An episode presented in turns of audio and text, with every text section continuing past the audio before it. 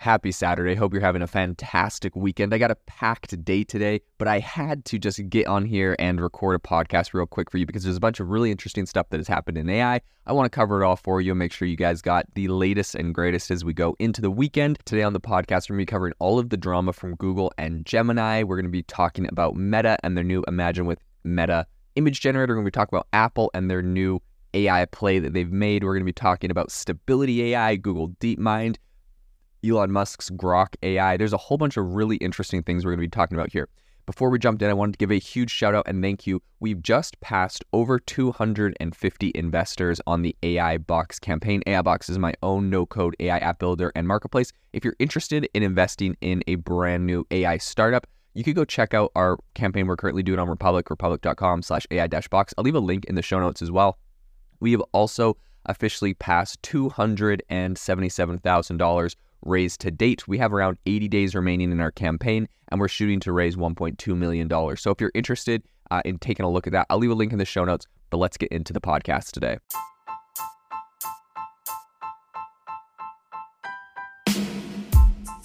Welcome to the world's number one AI podcast, AI Chat. I'm your host, Jaeden Schafer.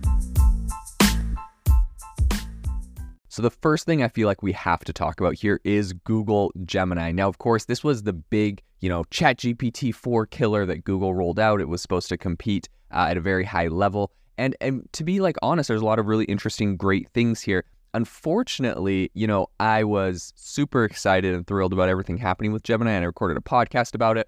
Um, and I feel like I got a little bait and switch by Google because it has now come out that most of their demo video they did that everyone was kind of raving about, I did a whole podcast episode about this, was fake or staged. So I'm taking you on the roller coaster with me.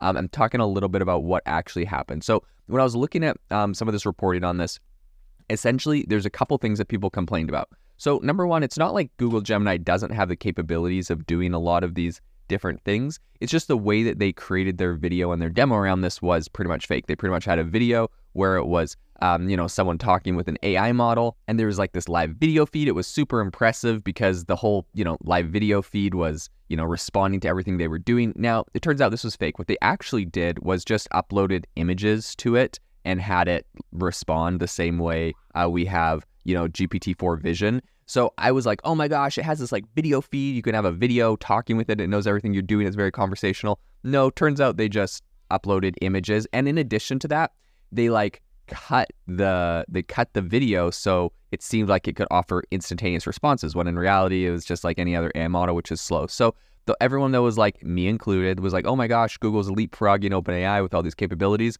was completely wrong. They were just kind of tricking us. Um, and in addition, so there's a couple things, right? They they edited the video to make it look like it was faster. They made it look like it was a video instead of just uploading images. And the final thing that really annoys me with Google, like, look, Google, I want to like you, but this is uh, you, it definitely is a very scammy tactic. Uh, the last thing they did was the prompts that they gave it. People showed the prompts that they actually used, and with the rock paper scissors one, so they had a, a person doing like just like shaking their hand for a, a rock, shaking their hand for scissors, shaking their hand for paper for rock paper scissors.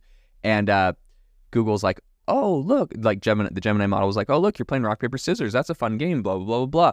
And I was like, oh my gosh, it can like tell what they're doing. No, what it actually was, was they took uh, three pictures of rock, paper, someone making rock, someone making paper, and someone making scissors with their hands. And they said, what am I doing in this photo? Hint, it's a game. Like literally their prompts, they're hinting at saying, hint, it's a game. Like, come on. If, if it couldn't just tell you from saying, what am I doing in this photo? Like, I, I don't want hints in this thing so, anyways, I just felt like they went above and beyond to kind of uh, trick people. Wasn't cool. And I'll say the reason they did it is because immediately after doing this big launch, their stock price went up 5% and on a $1.7 trillion company. That equates to over $80 billion.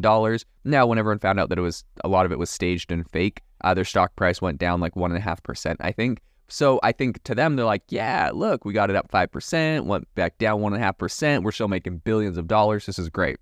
So overall, not a cool move from Google. The next story I want to talk about is Meta. Meta has launched Imagine with Meta. This is a standalone web based generative AI experience, um, which essentially creates images. Now, I've seen a bunch of comparison images where people are comparing Adobe has an image generator. Um, of course, there's Midjourney, then there's OpenAI's DALL-E 3, and then this new Imagine with Meta tool.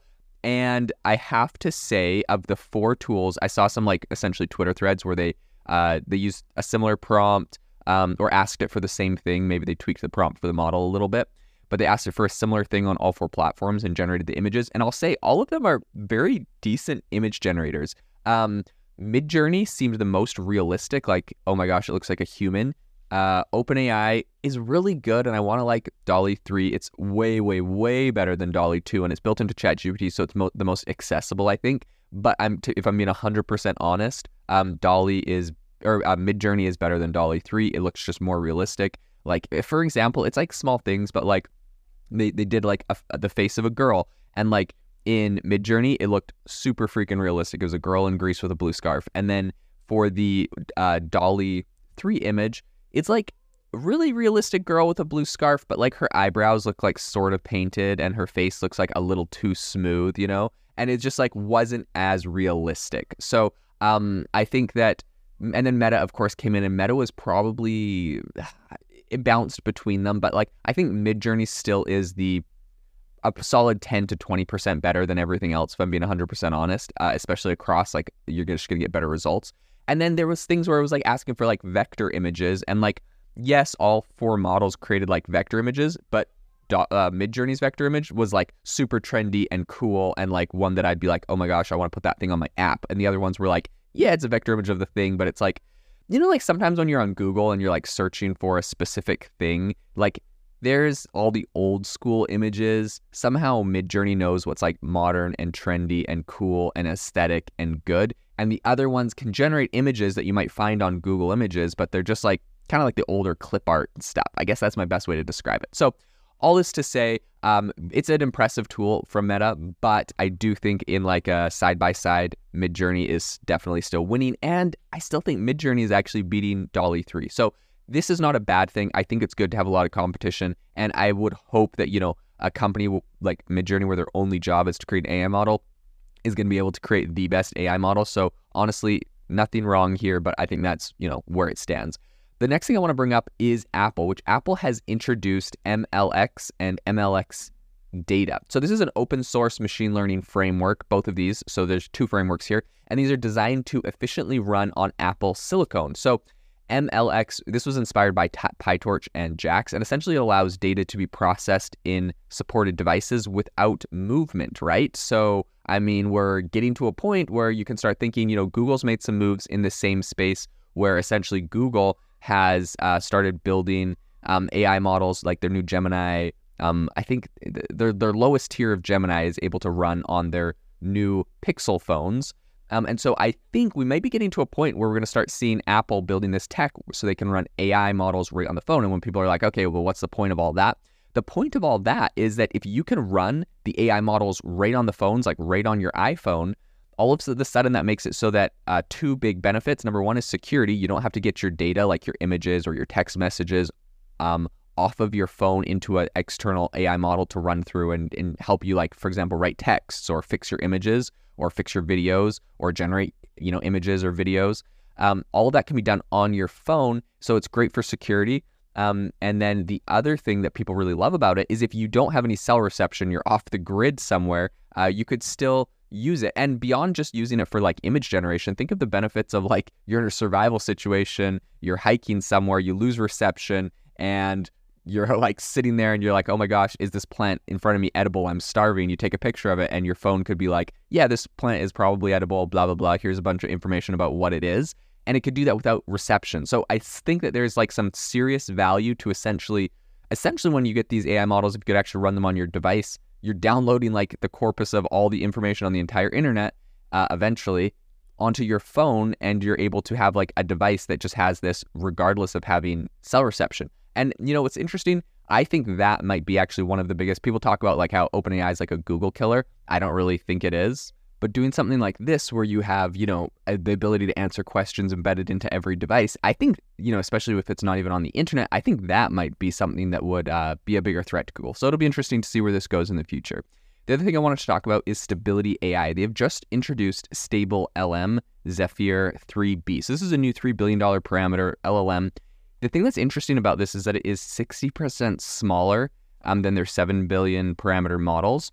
Um, and this enables efficient use on edge devices, right? Again, we're moving from just having this stuff on big uh, servers and actually putting these onto devices. So this one is specifically tailored for instruction following and also Q&A tasks. Wrapping up here, if you haven't heard, Microsoft, I'm sorry, uh, Elon Musk has launched um, Grok on with X.I on Twitter. Um, and essentially, this is a GPT-4 competitor called Grok. It's kind of irreverent. It will answer any question you ask it. Here's the thing that I actually think is uh, valuable about this beyond kind of the marketing uh, side of it is that Grok is trained and has access to real time tweets, which means it has all data that is happening in real time. So I decided to do an experiment with this. I tested it out yesterday. You have to be a X Premium Plus subscriber. When I heard that this was a stipulation, I think like a month ago, I went and uh, went and got an X Premium Plus subscription so I could test this out for you guys. But the thing that I tried that was really impressive was that I asked it, what is the breaking AI news happening on X today? And it gave me a rundown of the top three stories that were like from uh, yesterday. They, I asked it yesterday. and It gave me the top three stories, and then also sorted or um, cited like articles and tweets where people were talking about all that kind of stuff. So really, really impressive. This is something you obviously don't get with something like ChatGPT that has a language cutoff of I believe April. So this will be an interesting one to follow and see what kind of adoption this gets going forward into the future.